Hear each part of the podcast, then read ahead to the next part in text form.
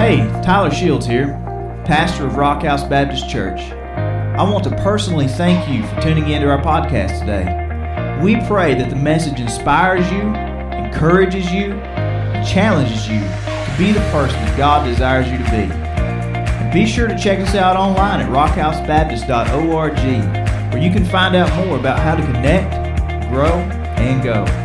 And now, today's message.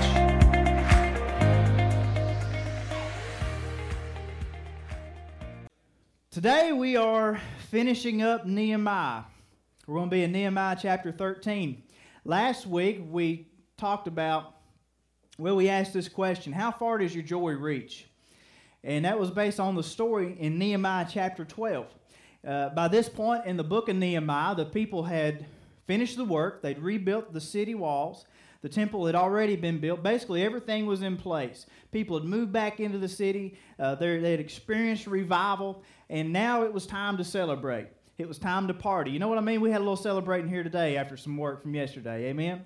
And so they were celebrating. They were dedicating all this work to the Lord in Nehemiah chapter twelve. And the, the, the, the passage ended last week saying their joy or their rejoicing reached very far. And so we ask, how far does your joy reach?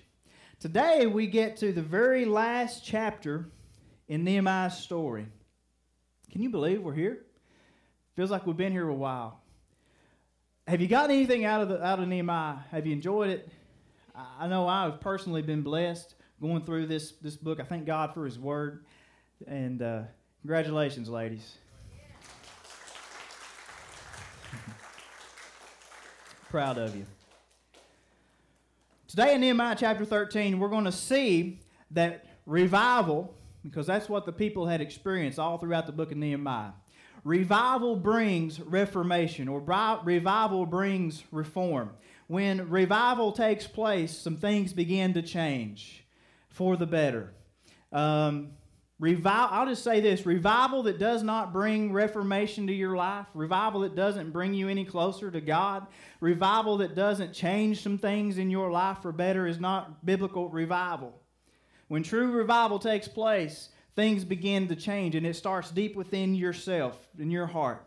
Yeah, you may have a good experience, you may have A, a great time in the Lord. You may get goose pimples from head to toe, but if it don't make you any more like Christ, you cannot call it revival. But real revival changes some things. And listen, change is not easy, is it? Reform is not easy. Sometimes it hurts a little bit when God begins to chip away at all the, the garbage on you that needs knocked off. Usually in this process, revival takes place. God begins to reform some things. More often than not, there's people that get hurt in the process. That's never, ever the goal. But the truth of the matter is, and I'm going to show you this from Scripture, when God is moving, man, you either get on the train or you get run over. It's just the, just the way it is. And we'll see that here in this passage of Scripture. So let's get right into it. You got the dedication of the walls. You got the big celebration. You got chapter twelve finishing up, talking about faithful giving to support the, the Levites and the, the priest. I kind of left that part out because it's just kind of awkward. Y'all do a good job supporting me and Brian. Appreciate the kind words this morning. But let's jump right into Nehemiah thirteen, verse one.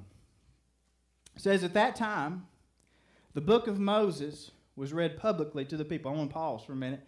A lot of the points I'm going to give you this morning, you've heard before throughout the book of Nehemiah. However, they are so important, you need to hear them again. And the first point I want to make, because the greatest change, the greatest reform that you can make in your own life is to keep God's Word in your life. We see this time and time again throughout the book of Nehemiah, haven't we? You need to make God's Word a part of your daily routine. I don't care if you get up early, you stay up late, or you throw it in at lunchtime. Wherever you can get in the Bible, you need to make it part of your life. Now, we saw a few weeks ago, and even to an extent last week, that a return, a faithful return to God's Word was a crucial element for revival, for national and private personal revival. And if you want to continue in personal revival, that book's going to be part of your life. George Barna research indicates that only five percent of Americans say that they interact with the Bible frequently, and that it's transforming their relationships and shaping their decisions. five percent of Americans can say that, truthfully. That's down four percent from last year. forty-eight percent of Americans say that the Bible has minimal impact on their lives. Basically, half of Americans say the Bible does not impact them at all. Folks, we got to be, and we have to remain, a people of the Word. A people of the book, man. Because when you get into the Word, until the Word gets into you, it begins to change your life. It changes your thoughts, your attitudes. It changes the, the choices that you make. It begins to alter your motives. As the Apostle Paul says, it begins to renew your mind. So we got to be we got to be in the Word. All right, we are halfway through the first verse out of thirty-one. We're making progress. It, it goes on to say, the command was found written in it that no Ammonite or Moabite should ever enter the assembly of God, because they did not meet the Israelites with food and water. Instead, they hired Balaam against them to curse them. But our God turned the curse into a blessing, because that's what our God does, doesn't he? Verse three says, when they heard the law, they separated all those of mixed descent from Israel. So once again, we've seen this pattern. The people get into the Word. They find some area that they're being disobedient in. And guess what? They act on it. They repent. They, they figure it out, and they take action. Point is, you got to remain obedient to the Word. It's one thing to know Bible. You can quote Bible all day long, but if you don't let it get into your heart and change your life, you're not being obedient. The Bible says that's like somebody going up to a mirror that's all filthy and nasty, and you look in the mirror and you see how dirty you are, and you walk away without washing yourself off. It's foolish, isn't it? We got to stay in the Word, keep it in our lives, but also remain obedient to it. Now imagine how difficult this must have been. There may have been people's friends that had to leave because of this biblical mandate. There may have been families that were separated because of this right here. But the command was given. God says you have to be a pure people. You can't allow those people from other nations to influence you with their false gods. So separate yourselves. And I know it must have been tough, and I cannot even begin to imagine the comments that Nehemiah got when he said, hey, we got to follow this one. You remember those guys, Tobiah and Sanballat, from the early chapters of Nehemiah? We've not heard nothing from them. You think by now they're gone. Guess what? They come back. They've actually never went anywhere. Let's look at verse four. It says, now before this, the priest Eliashib had been put in charge of the storerooms of the house of our God. He was a relative of Tobiah. His family had married into this bunch. And had prepared a large room for him where they had previously stored the grain offerings, the frankincense, the articles, and the tenths of grain, new wine, and fresh oil prescribed for the Levite singers and gatekeepers, along with the contribution for the priest. Can you believe that they let this dude live in the temple after all the trouble he's caused? So what happened is there's this place in the temple. It's a storeroom. It's a place where all the offerings, all the stuff that's required to keep the temple running and worship flowing, and to also support the Levites and the priests and all the ministers that make all this possible. They kept it all in this room. Well, Eliashib had taken all of God's stuff and thrown it out and moved old Tobiah in to live there. You can't make this stuff up. One of the biggest naysayers of all of God's work was personally benefiting from all that God's people had been doing. The problem with this, just imagine, there's nowhere to keep the offerings. That's what we'll, we'll say it's offering. There's nowhere to keep it. So guess what? People stop bringing offerings. People stop bringing offerings. One, the priests, the Levites, can't run the temple. They can't make allow the people to worship God the way that they're supposed to. Two, they have no means to support themselves. Folks, you got to pay the preacher. And so what do they do? They pack their stuff up and go back to their farm where they can support themselves. So now you've got no biblical worship going on because this Tobiah guy has moved into God's house and has taken up space. Now, all of this happened because Nehemiah had to go back to Babylon for a while. Then Nehemiah comes back. He finds out what's going on. He sits Tobiah down. He prays with him. He takes him to Romans chapter ten and leads him to Jesus. Nope. That's the Sunday school answer, isn't it? Look what happens. Verse eight. Nehemiah says, I was greatly displeased and threw all of Tobiah's household possessions out of the room. I can just picture this. I ordered that the rooms be purified, and I had the articles of the house of God restored there, along with the grain offering and the frankincense. So he basically sends Tobiah packing, man. He restores everything back. Verse fourteen, what's he say? He prays again. He says, remember me for this, my God, remember me. Now, there's some things these preachers do. They take a hard stand and they say, I don't know if I'm going to be remembered for that or not. Nehemiah said, remember me for this, God. And don't erase the deeds of faithful love I've done for the house of my God and for its services. So long story short, I'll summarize the next little bit. He also notices that the people aren't keeping the Sabbath. So he shuts down the gates on the Sabbath day. He tries to get everything back to the biblical standard. Makes some people angry, but again, he goes on, verse twenty-two, he says, remember me for this also, my God, and look on me with compassion according to the abundance of your faithful love. This next part's why I say sometimes people get hurt in the process. When revival takes place, biblical reform follows, sometimes people stand in the way. And I'll be honest with you. Like I said, either you, when God's moving, you either get on board with what God's doing or you're going to get hurt. Our God is a mighty God. He is unstoppable. And one of my greatest fears is to stand in the way of what he wants to do. Now, Nehemiah has to address some issues because God is always purifying his people.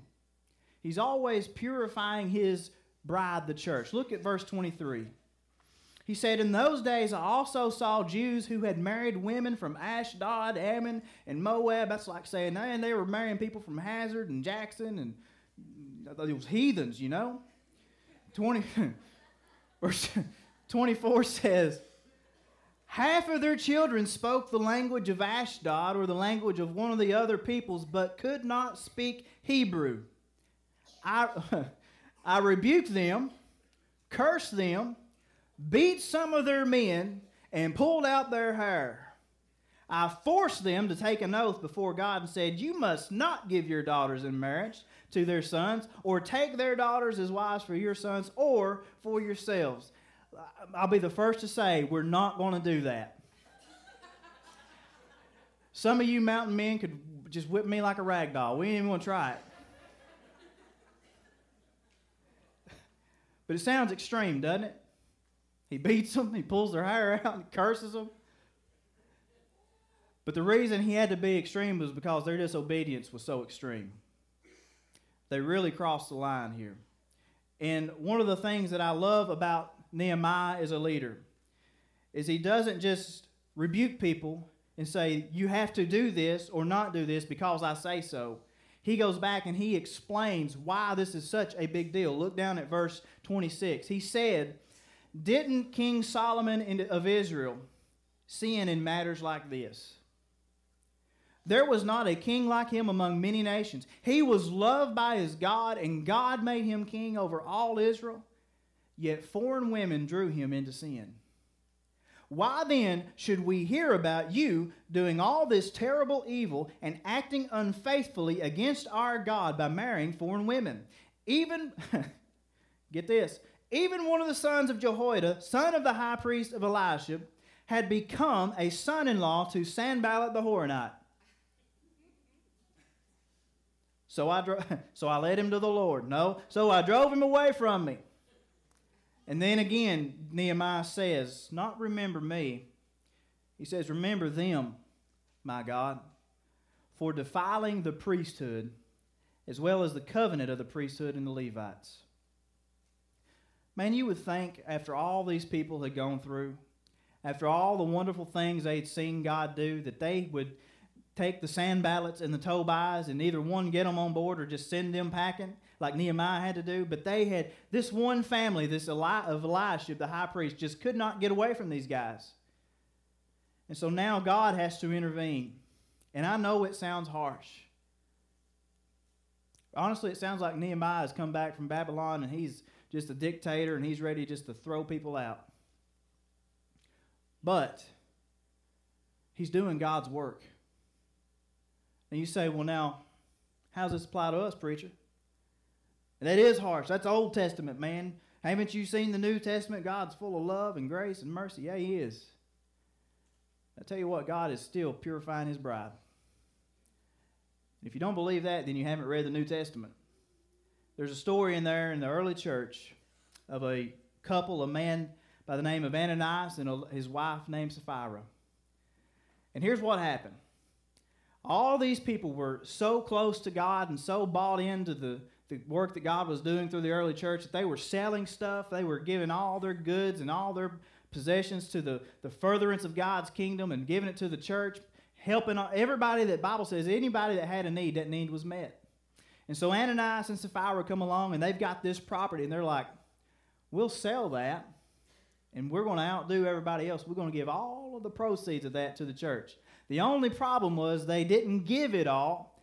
They kept part of it, but they acted like they gave every bit of it. Now listen, God didn't care that they didn't give it all. The problem was they lied about it. They tried to look like something that they were not. And you know what God did to them? He not only kicked them out of the church, he struck them dead on the spot. Whoa. That's the New Testament church. The point is, remain faithful. One, stay in the Word. Two, be obedient, but also stay faithful. And what I'm getting at, man, let's be honest. The only perfect one of us, his name was Jesus. People are going to mess up. People are going to make mistakes. People will fail you and let you down. I'll be the first to admit I'm going to say something that rubs you the wrong way. And then I'm going to turn around and not say something you think I should have said, and that's going to rub you the wrong way. Preachers live in a no-win world sometimes. The point, though, is that we all make mistakes. And I don't want you to end up focusing on people. I want you to focus on Jesus. He's the only perfect one. Like we said last week, take your eyes off of all the other stuff and focus on him. You be obedient. You be faithful. You remain in the Word. And if you do that, man, God can use you to change the world and be part of that. Verse thirty says, so I purified them. he's, he's at it, man. I purified them from everything foreign and assigned specific duties to each of the priests and Levites. I also arranged for the donation of wood at the appointed times and for the first fruits, basically restoring order in God's house. And then the whole book of Nehemiah ends with this. Remember me, my God, with favor, with grace. And that's Nehemiah's story. Rebuilding and revival to some very difficult reforms. It's not always pure, always per, pretty. Pretty.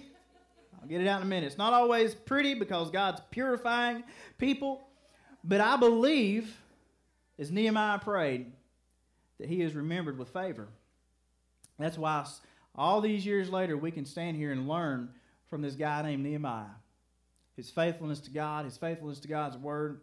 And I felt it would be appropriate to end our series with the same question.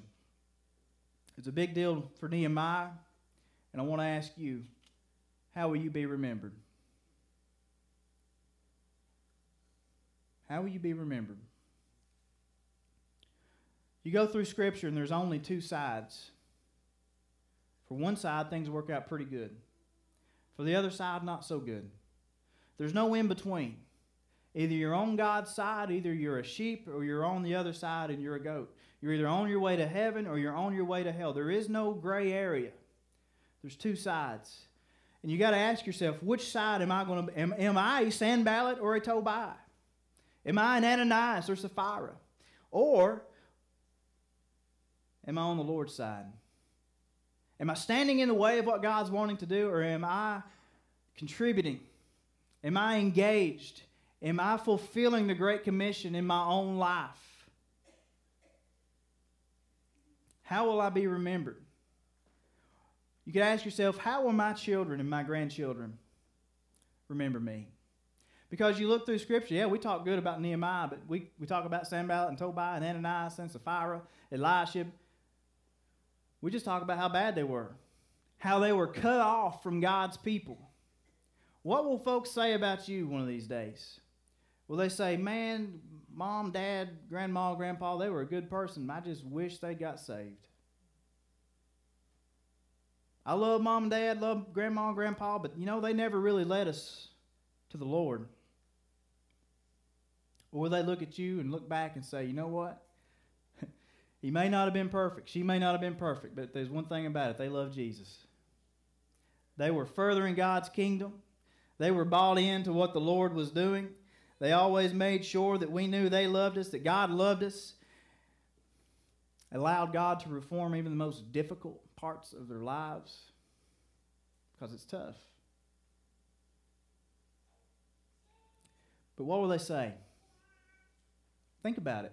How will you be remembered? When, when history is closed and the books are shut, not only all the good deeds and bad deeds, but one, will your name be written in the Lamb's Book of Life? What can they say about you? I want to pray for you. Father, when it's all said and done, I want them to say that I love Jesus and I love his people. I'll be the very first one to admit, Lord, that I am not perfect. God, even as a pastor, as a man of the cloth, whatever you want to call it, God, I make mistakes. But Lord, I know that your grace and your mercy and your love never fails. Lord, maybe there's folks here that they've lived a, a, a long time heading down the wrong road. And they think that's got to be the story of their life. But Lord, what we don't understand sometimes is that when you come into our lives, things start over. We get a whole new lease on life. And God, in your eyes, because of what Jesus has done for us, it's like the old song says, you can look at us and you can say, what sin?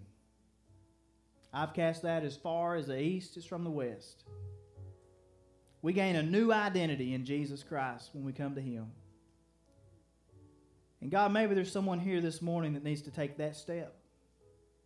They need their legacy to be that, hey, made a lot of mistakes, sure, but he got right with God. She got right with Jesus. Lord, maybe there's someone here this morning that needs to take that step of obedience and be baptized and get engaged and begin to follow you and serve you, Lord, however you can use their life, because I know you've got a plan for each one of us. Lord, whatever decision someone needs to make, God, I pray that your Spirit would guide them, to give them courage to take that step. And Lord, together we'll celebrate. We love you in Jesus' name. Amen.